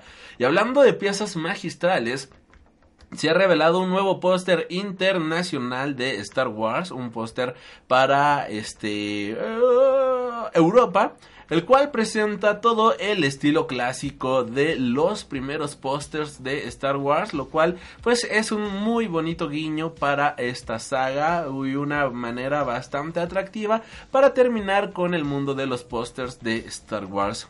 Y ahora continuando con la saga, tenemos que The Mandalorian recupera una antigua arma de Boba Fett. Esto puede incluir, digo de Jango Fett, perdón, esto puede incluir algunos spoilers por si no están viendo The Mandalorian, así que adelántale unos minutitos. En The Sin o El Pecado, el tercer capítulo de esta temporada de The Mandalorian hemos podido ver una de las armas más usadas en la galaxia y que menos habíamos visto en las películas de live action de la saga. Hablemos de las, hablamos de las vibrojas y vibroespadas, un tipo de arma de blanca que utiliza vibraciones ultrasónicas para utilizar su eficiencia en combate. Durante el capítulo, el, el Mandaloriano protagonista consigue forjar una nueva pieza de armadura y un, compañero, y un compañero Mandaloriano se enfrenta a él por su asociación con el Imperio. Los dos tienen una breve pelea y el protagonista, llegado un momento, utiliza una vibroja para defenderse. Este tipo de arma no se había visto en una producción de live action desde que fueron introducidas en la película de El ataque de los clones con Jango Fett, quien escondía varias en su guante. Un excelente guiño a la saga. Y ya para ir cerrando con las noticias de el mundo de Star Wars, tenemos el primer vistazo a los Caballeros de Reign en el episodio 9. La conclusión final de la historia de los Skywalkers llegará el próximo 20 de diciembre y gracias a una revista tenemos el primer vistazo a los Caballeros de Ren. Este, esta imagen de igual manera apareció en un anuncio televisivo para promocionar la película. Es solamente un, un fotaje de dos segundos, un segundo a lo mucho, pero es suficiente para poder ver a los caballeros de Ren. ¿Serán relevantes para la trama o simplemente es relleno para los fanboys? Esto lo sabremos próximamente. Y ahora dejando de lado el universo de Star Wars, nos vamos con otro universo igual de grande y vasto, y eso es Marvel. Y bueno, han salido nuevos artes conceptuales gracias a la publicación del libro de el making of de la película, en donde podemos apreciar un concepto de arte el cual pues vemos a Thanos como un pequeño bebé que se encuentra jugando con las gemas del infinito.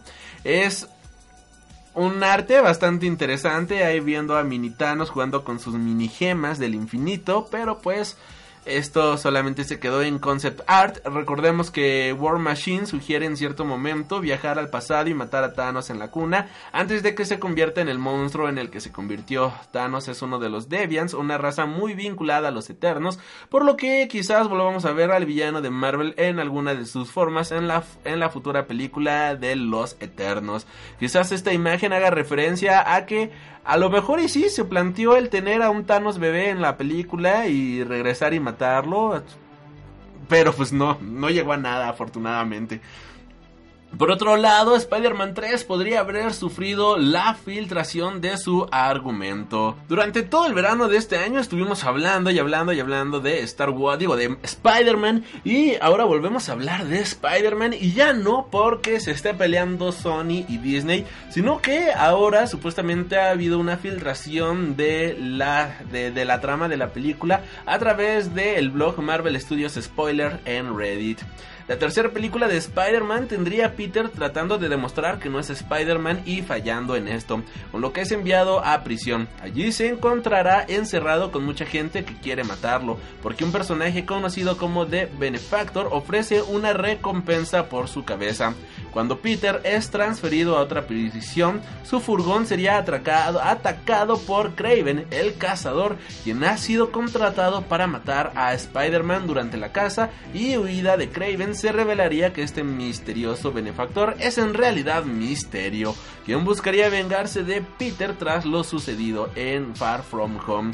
Después de, de, de, Después de derrotar a Craven, Peter se enfrentaría una vez más con Mysterio y averiguaría que este tiene otro benefactor, el mismísimo Norman Osborn, quien está intentando presentarse a senador y ganarse de la opinión pública y la trama de Spider-Man 3, además de a tener a Osborn, también serviría para introducir a Jessica Drew, alias Spider-Woman, en el universo cinematográfico de Marvel al convertirse en una aliada temporal de Peter. Por supuesto, esto solamente cuenta en este momento como un rumor, por eso ni siquiera dije atención, spoilers ni nada por el estilo, porque pues al final del día no sabemos realmente si es cierto o solamente es una idea bastante buena que se le ocurrió a algún fans, pero tomemos en cuenta que estas son suposiciones que se alinean de muy buena manera con que con lo que ya sabemos de que John Watts quería introducir a Craven en la próxima película de Spider-Man o los rumores de que Norman Osborn podría aparecer próximamente en el universo cinematográfico de Marvel. En caso de ser cierto, pues esta película promete bastante. Por otro lado, tenemos que Venom 2 pues finalmente confirma los planes para bueno, o sea, de Venom 2, el productor de Venom 2, mejor dicho, confirma los planes para hacer un crossover con Spider-Man. Cuando se anunció que Sony iba a poner en marcha una película sobre Venom, a muchos fans de la saga de Spider-Man le brillaron los ojos al pensar en un posible crossover entre los dos personajes del mundo del trepamuros. No obstante, como todos recordaremos, la licencia de Spider-Man está siendo compartida por Marvel y Sony y a este primero no le hace nada de gracia que uno de sus personajes principales del UCM se ve relacionado con una franquicia de películas sobre las que no tiene ningún control. Y precisamente este posible crossover entre Peter Parker y Venom fue uno de los puntos de la discusión entre ambos estudios que acabó provocando la ruptura del acuerdo. Por ahora que el acuerdo ha vuelto al cauce y que Marvel y Sony ya están trabajando en una película de Spider-Man 3 protagonizada por Tom Holland, ¿cómo es posible que haya un crossover entre Spider-Man y Venom? Esta es la pregunta que la gente de Comic Book Movie le hicieron a Mac Tolmach, productor de la cinta de Tom Holland, y a lo que contestaron con un misterioso tenemos grandes planes sin entrar en más detalles al respecto. Andy es un gran director, pero también es un gran actor a quien ha interpretado monstruos y tiene la capacidad de entender al personaje desde dentro. Es impresionante verle trabajar con Tom Harley porque habla el lenguaje de los actores, que el lenguaje que los actores entienden. En especial, personas como Tom, que saben lo que es interpretar un personaje de otra realidad. Andy es como una presencia mística que se nota cuando está en, en, tu presencia. Va a ser muy especial, tiene una gran conexión con Tom. Esto es lo que explicaba el productor cuando también se le cuestionó al respecto de la relación que tiene Andy Serkins con este proyecto.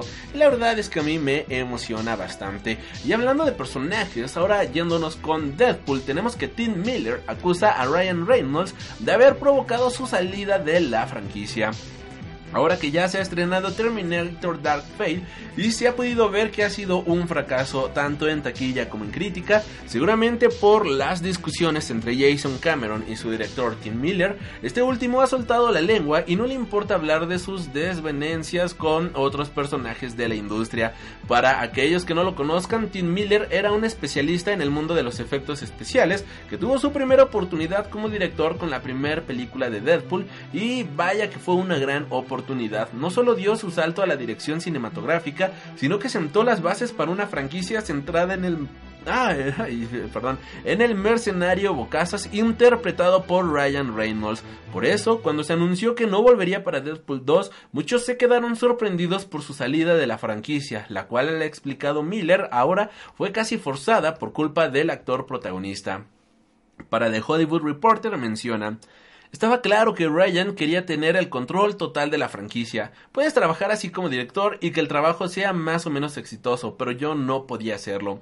En su momento, el propio Ryan Reynolds le habló de estas diferencias creativas, asegurando que él quería tener más control en el proceso de postproducción, pero que le daba pena la salida de Miller, que, al que él consideraba brillante. Tim Miller es un mago de los efectos visuales, pero hay algunos personajes y el tono de ciertas cosas que conozco yo mejor. Además, yo he estado con este personaje más tiempo que cualquiera, aparte de los que escriben sus cómics. He estado 11 años intentando subir esta roca de encima de la columna y se caía una y otra vez sobre mí. Así que voy a estar todo el rato encima de esta franquicia desde el momento en que empiece hasta el momento en el que acabe. Esto es lo que aseguraba Ryan Reynolds.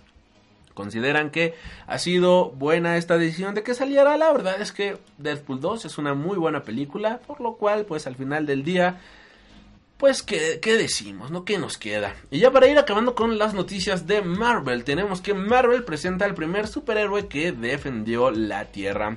El mundo de los cómics de Marvel goza de nuevo de muy buena y envidiable salud gracias en parte al rotundo éxito que están teniendo las películas del UCM que con taquillazos como Avengers Endgame se han convertido en el centro de un universo cinematográfico en continua expansión, donde la Casa de las Ideas da a conocer a sus personajes a un público cada vez mayor que no tiene por qué estar especialmente relacionado con el mundo de los cómics. Pero si alguna vez se preguntaron quién fue el primer superhéroe de Marvel en defender la Tierra? Esta respuesta se responde en Vengadores número 26. En el avance de Avengers, One Million Before Christ, antes de Cristo, un millón de años antes de Cristo, se nos presenta a este defensor solitario que es un tiranosaurio rex con poderes. Así amigos, pues tenemos a un dinosaurio siendo un superhéroe. Jason Aaron, que mostró al personaje, cuenta que tras el impacto del meteorito que extinguió a los dinosaurios hace cerca de 66 millones de años, un único superviviente se convirtió en el defensor de la Tierra, aunque no especifica contra qué o quién defendió el planeta, desde luego, si la historia que cuenta el cómic tiene éxito, sería cuanto menos curioso ver en la gran pantalla o en Disney Plus una producción con este protagonista jurásico. De hecho, en imágenes del cómic podemos ver a este personaje quien porta algo así como el símbolo de eh, Miss Marvel o Captain Marvel sacando rayos por la boca, luchando contra una invasión Skrull y defendiendo de esta manera a la Tierra. Está interesante la manera en la cual pues están desarrollando este cómic. Y ahora dejando de lado las absurdeces de Marvel, nos vamos al mundo de DC Comics y comenzamos con una declaración de Alan Moore. Yo sé que Alan Moore ya no está en DC Comics, pero no supe dónde poner esta nota. Y es que Alan Moore afirma que los superhéroes son fantasías racistas. De un tiempo a esta parte del género de superhéroes se ha arraigado en la sociedad hasta ser uno de los mayores referentes del panorama del entretenimiento, no solo en los cómics, sino especialmente en las películas y series que se realizan. Sin embargo, no todo el mundo está muy contento con los superhéroes. Para mayor ejemplo, Martin Scorsese, quien se ha pronunciado en más de una ocasión contra lo que representan las películas de Marvel y el cine de superhéroes en general, pero no es el único, ya que Alan Moore, escritor de la novela gráfica Watchmen, Before Vendetta, From Hell, Promethea, entre varios más, tampoco parece estar muy entusiasmado con lo que representan los superhéroes. Con la serie de HBO Watchmen en boca de todos, Alan Moore ya se pronunció al respecto, alegando que no está contento con lo que ha hecho Damon Lindelfold. Ahora, el guionista ha arremetido contra los superhéroes en una entrevista, y no es la primera vez que vemos a Alan Moore criticar a los superhéroes, tachándolos de catástrofe cultural, así que pues estas nuevas declaraciones no nos toman desaprevenidos. Aunque de nuevas tienen más bien poco, pues se trata de una entrevista realizada por Alan Moore, mejor dicho, en 2017, por parte del periódico brasileño Folda de Sao Paulo, quien recientemente, que recientemente ha sido publicada. En dicha entrevista, el guionista de Watchmen se enseñó con los superhéroes, anotando lo siguiente. La popularidad de esas películas me sugiere cierto grado de retraso emocional autoconsumido, combinado con un entumecedor estancamiento cultural que puede apreciarse tanto en los cómics como en el cine, la música popular y en general todo el aspecto cultural actual. También alegó que los superhéroes no son más que sueños supremacistas blancos sobre una raza superior. Hay buenas razones para asegurar que el nacimiento de una gran nación de D.W. Griffith fue la primera película de superhéroes en Estados Unidos y el origen de toda esa fascinación por las capas y máscaras. Esta película, la que hace referencia Alan Moore, se estrenó en 1915 y es una clara apología del racismo, siendo una de las películas más polémicas de la historia. ¿Ustedes qué opinan al respecto de estas declaraciones? Déjenme en la cajita de los comentarios. Y ahora dejando de lado todo el hate que tiene el buen Alan Moore, que como escritor nadie lo critica, tenemos que la película de Adam, Black Adam, perdón, introducirá a nada más y nada menos que a la, a la Sociedad de la Justicia Americana, a Hawkman, Atom Smasher y a Stargirl.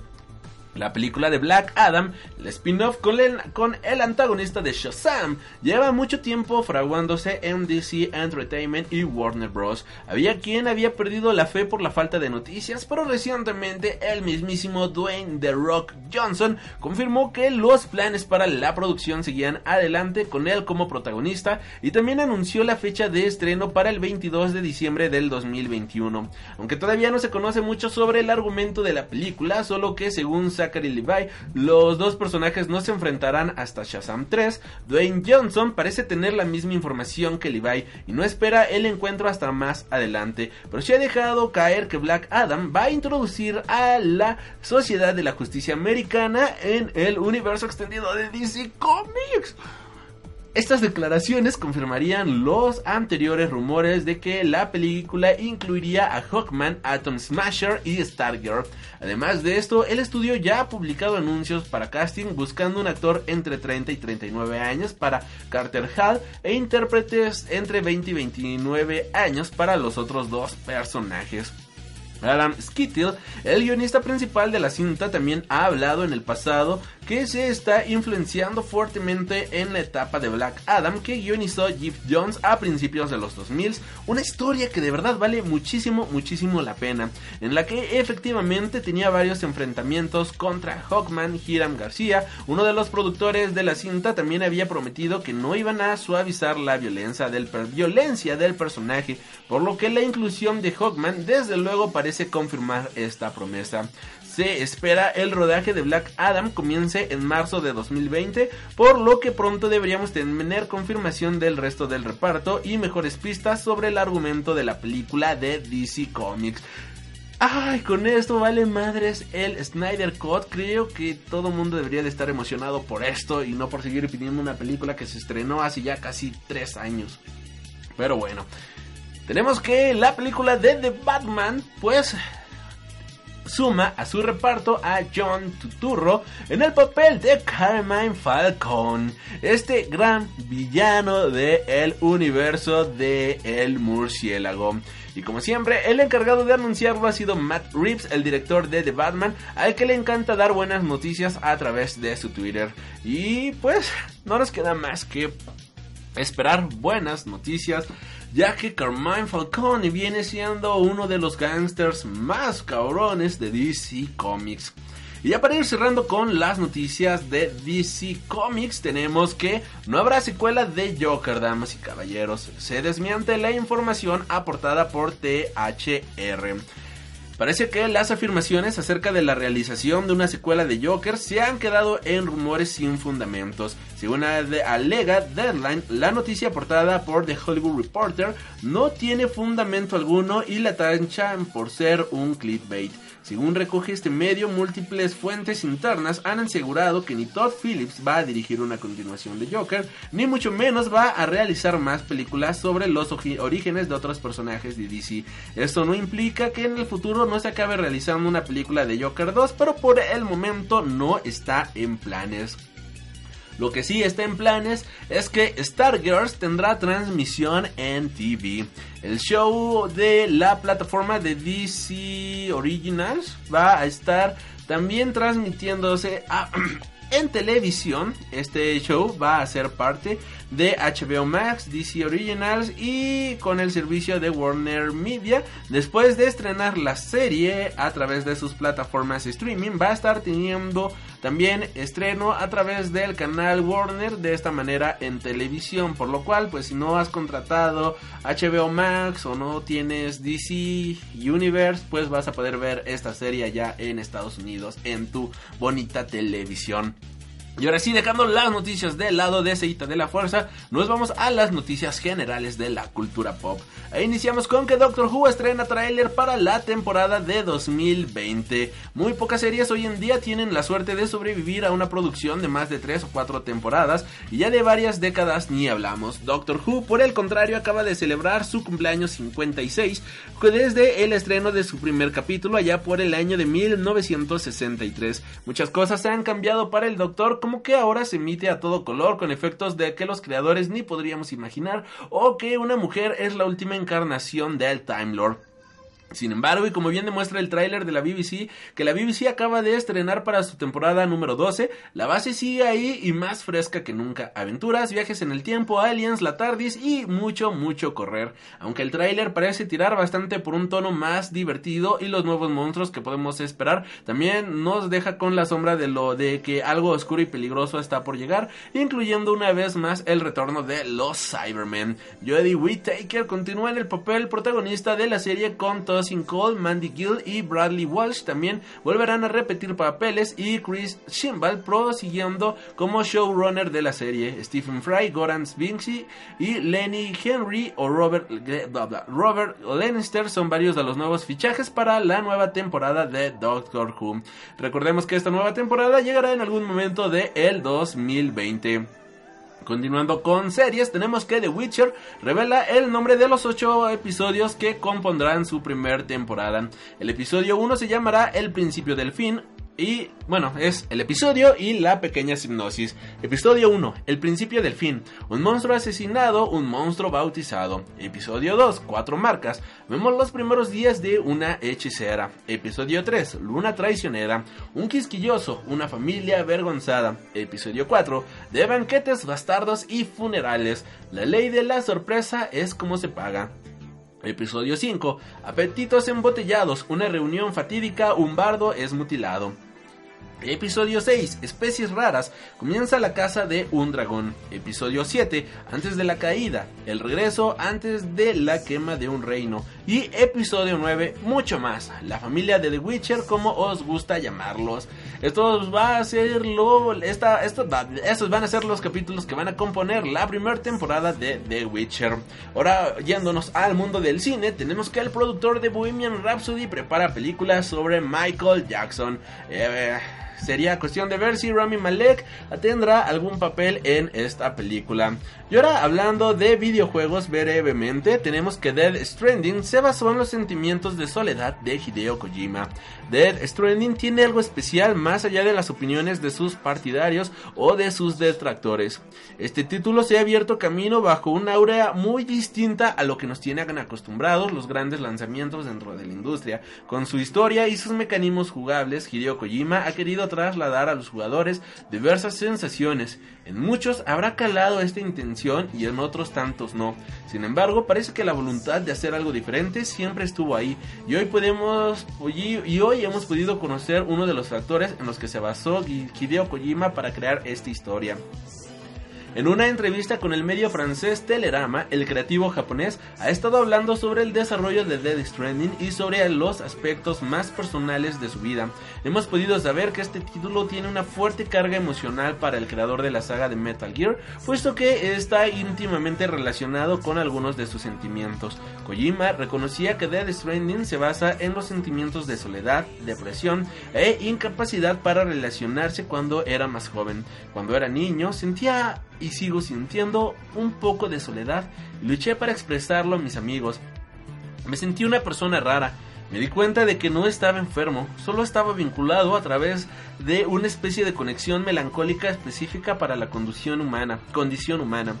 Dead Stranding presenta un repartidor en un futuro postapocalíptico.